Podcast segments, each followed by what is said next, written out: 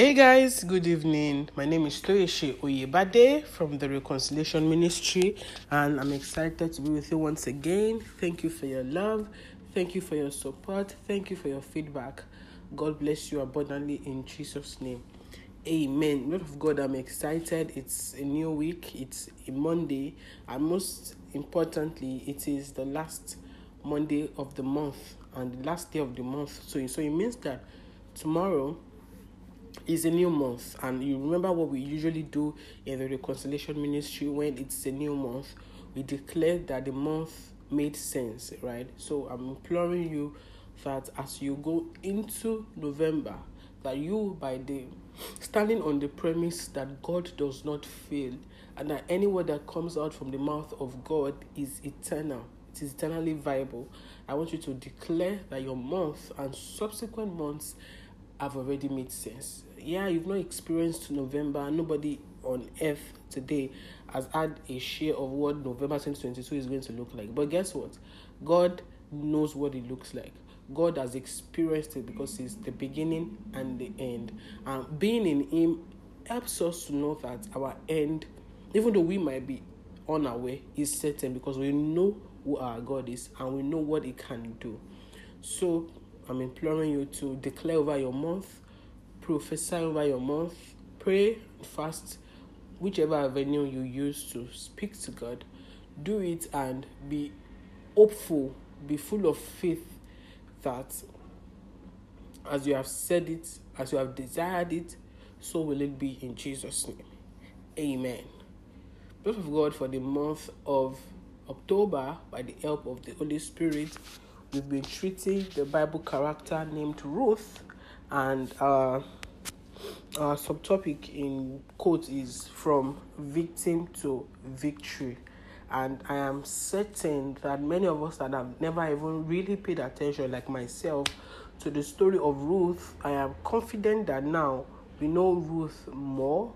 We see her in a new light. She's not just, like I said, was it last week or 2 weeks ago, that typically in Yoruba, or say things like, oh, Ruth Abokoku, and it could be demeaning because out of everything that woman did, the only thing that many people remember her for is the fact that, oh, she loved her dead husband's mother and she was willing to leave her family behind for the woman. So, so typically she's an Abokoku, like this one is man that she's following, right?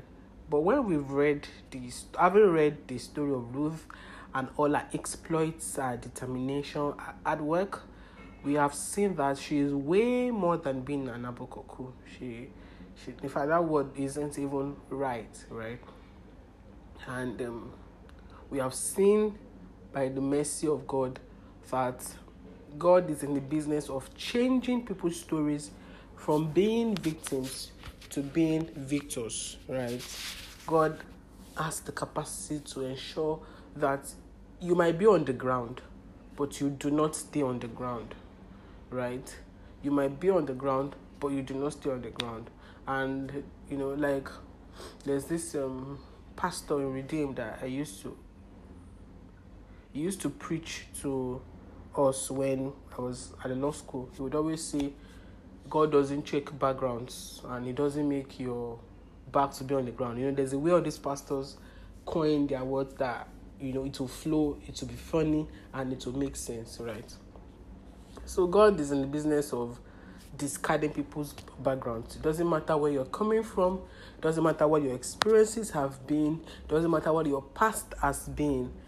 God is in the business of changing stories, overturning things, ensuring that you do not stay as a victim, right? And when it does that to His glory. It does that to bring glory to Him, because what would it be said of us that, see that girl, she has been written off, she's a write-off, there's nothing concerning her. When you serve God, when you call on God's name, typically in our generation today, if you know somebody that is wealthy and that person's child is just roaming about the streets, it's just being ridiculed and all that. Many times people will mock the wealthy man or wealthy woman to say, with all the money you have, how far have you helped your child? Why is your child, being ridiculed? So even a person cannot enjoy the fullness of his or her wealth, knowing fully well that there is a family member that is being ridiculed outside. So imagine how the prodigal son's father felt when the prodigal son came back. He felt happy because he's reunited with his son. Nobody will make mockery of him to say, where's your child? You have all this money, you have this number of servants, but your child is probably somewhere. Maybe living his best life, but still is not with you. So how much of a man are you?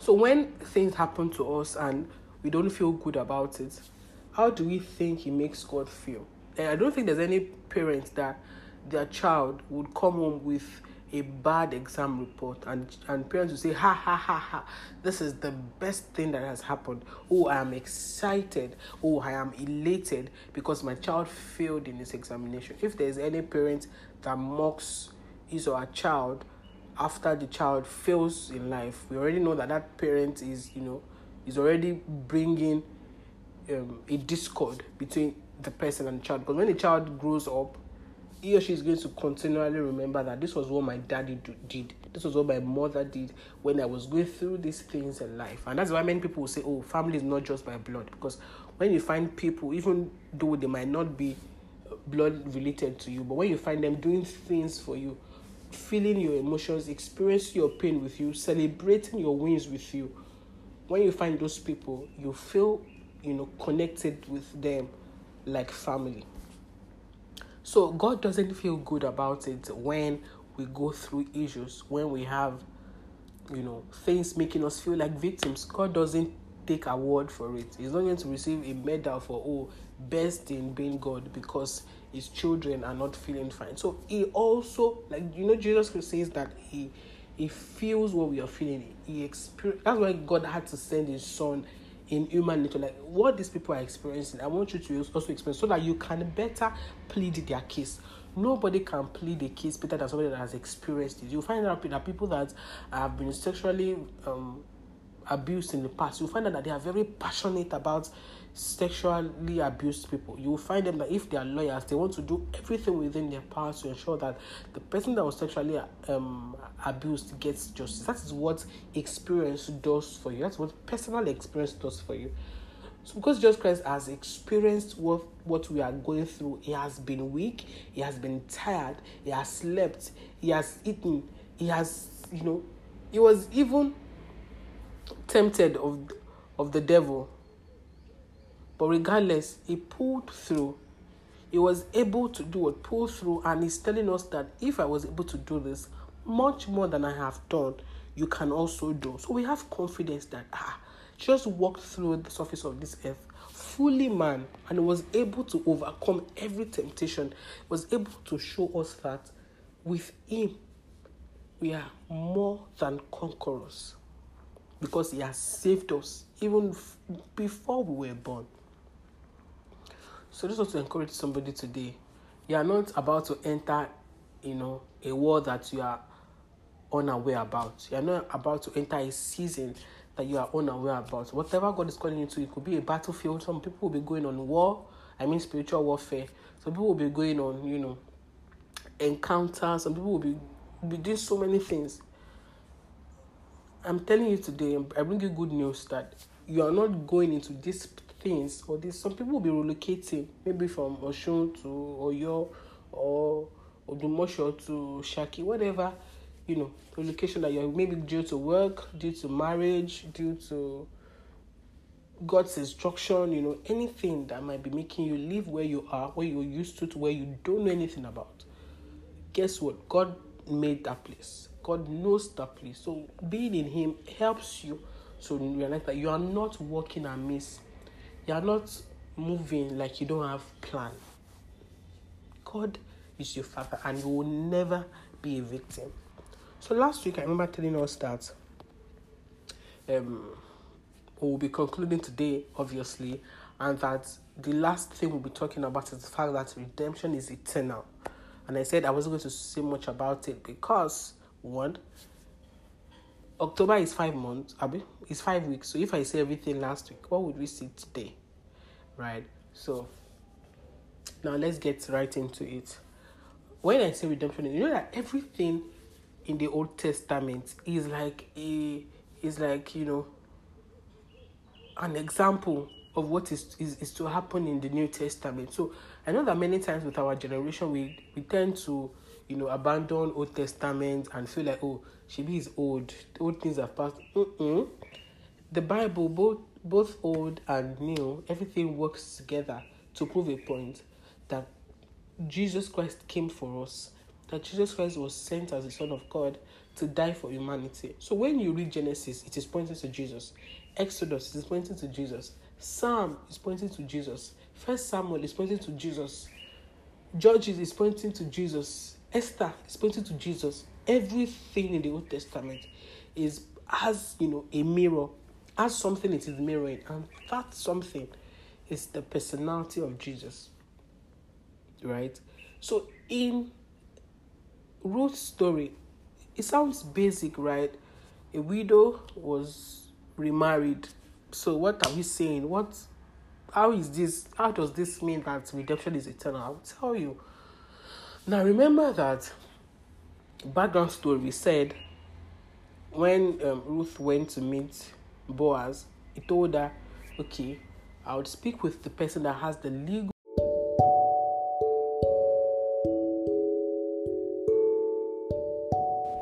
I'm sorry that you are receiving this in another part. So what happened is I usually put my phone on airplane mode so that I don't have calls interrupting me when I'm recording. However, I had an alarm set for the morning, right? Because I'm recording this in the morning. So I have an alarm set for a prayer program I attend, Next Level Prayers. So, oh my goodness, I didn't even remember that the alarm was set. I would have put it off so that it doesn't interrupt me. And then the alarm came in, and then this recording stopped.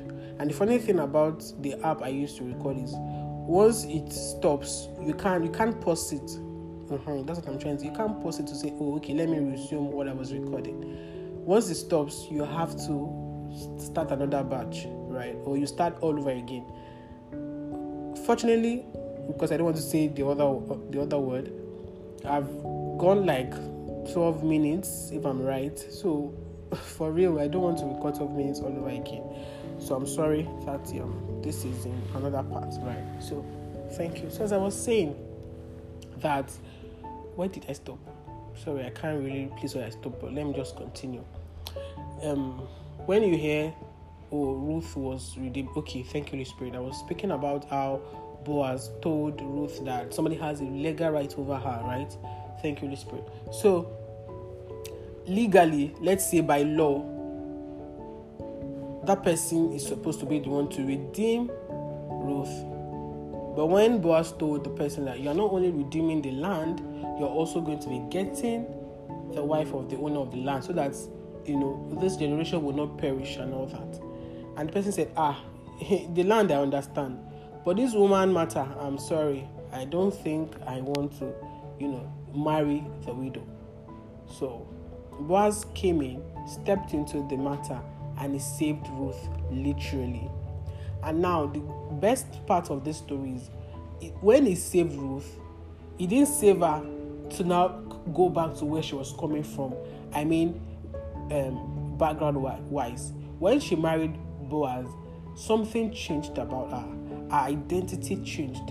She wasn't that widow again, that poor widow again. She wasn't that person that needed to be redeemed, that needed to farm. You remember that in the beginning we spoke about how the poor people of the land could access, some farmlands to harvest. They had their own, parts where they could harvest. Now, Ruth married one of the wealthiest men in the city. Not only wealthy, kind, thoughtful, full of glamour, full of honor. Boaz was an honorable man. And so he did the honorable thing. He covered Ruth's shame. Did the honorable thing, stepped into the situation, and redeemed Ruth.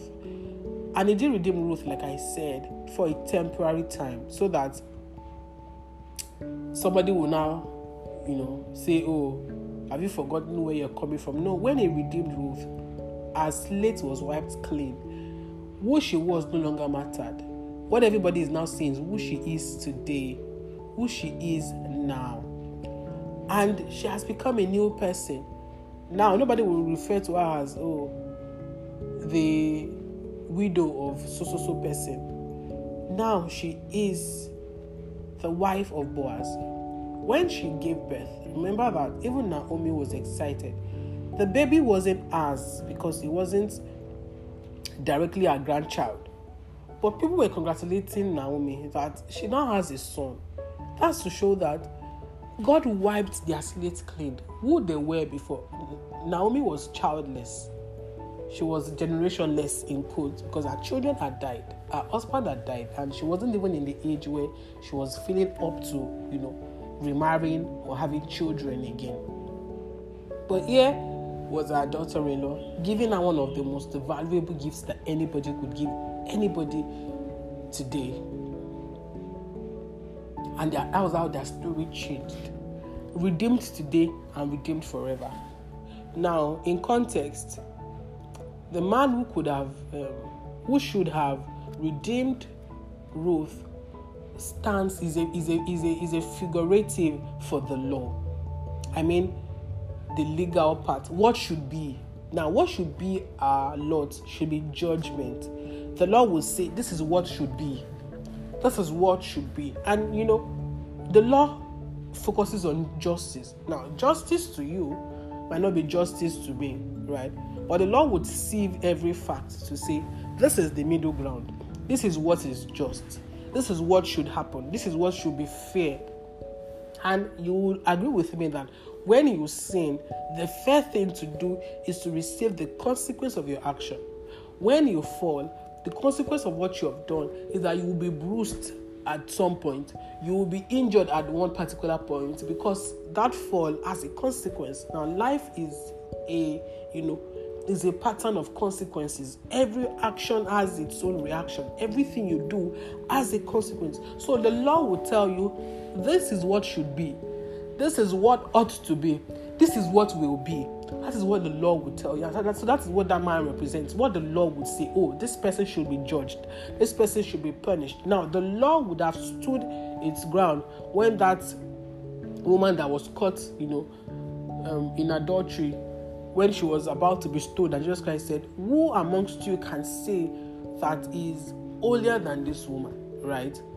And nobody was able to come out. Now, the law was saying the right thing to do. The fair thing to do is you're cheating on your husband with another person. You're committing adultery. And the right thing for you to receive is punishment. You ought to be punished. And the law will be right in its eye to mete out that punishment. However, when it comes to the season of grace, when it comes to the atmosphere of mercy, when it comes to what God is able to breathe upon our lives, we find out that the law is put on hold. And then Jesus Christ steps in.